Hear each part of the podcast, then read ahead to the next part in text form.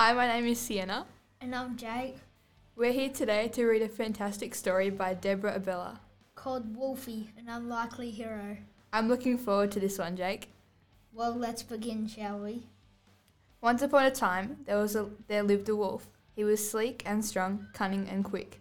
This made him very good at sneaking up on cute furry rabbits and Wait a minute.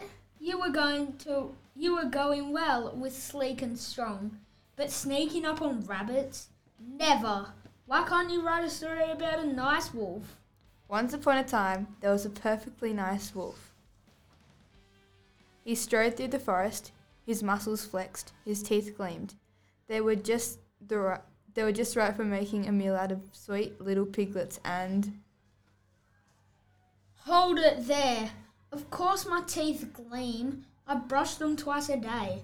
But did you know that wolves are very loyal? Just last week I saved my cousin from drowning. Where's that story? Once upon a time, there was a perfectly nice, brave wolf who saved his cousin from drowning. What a courageous wolf, and good looking too. One night, while the wolf was walking out, he spied a chicken coop. He, his mouth watered as he imagined gobbling up the small, furry. Stop! Stop! Stop! Why is every wolf story about chomping on chickens or pestering piglets? Wolves are fast and can run long distances. Why can't I rescue a fair princess in a faraway land? Once upon a time, there was a perfectly nice, brave wolf who heard a cry for help. He raced across the countryside, through rain, hail, across paddocks of prickles and rivers of ravenous crocs. At last, he reached the tower where the princess was being held prisoner. The wolf climbed to the highest window. But alas, when the princess saw him, she was so frightened that she screamed and, pu- Ah! and pushed da- him down to the ground. What?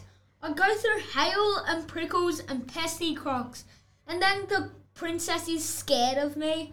It's not fair. Make me less scary. I want to rescue the princess. The perfectly nice, brave, valiant wolf raced across the countryside in his shining suit of armour. You think you're funny, don't you? Get this off me. Hey, there are children watching. That's much better. Now, where's the princess? The brave wolf climbed the tower to rescue the princess, but he was too late. She had already saved herself. Is that it? Is that how the story ends? I want to be a part I want to be part of a rescue. Suddenly, a fierce gust of wind blew from the tower. Down, down, down he plunged. Just as the brave wolf thought he was doomed, he heard a fearsome roar.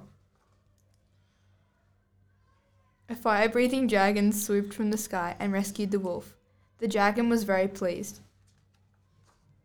and, and took home her new pet to live happily ever after. Oh boy. What a what a great story, Jake. We are really looking forward to seeing Deborah Abela when she visits our school next week so she can tell us more about some of the fantastic books she has written for kids just like us. We sure are. Well, that's all we have time for today. Thank you for listening to this audio book podcast.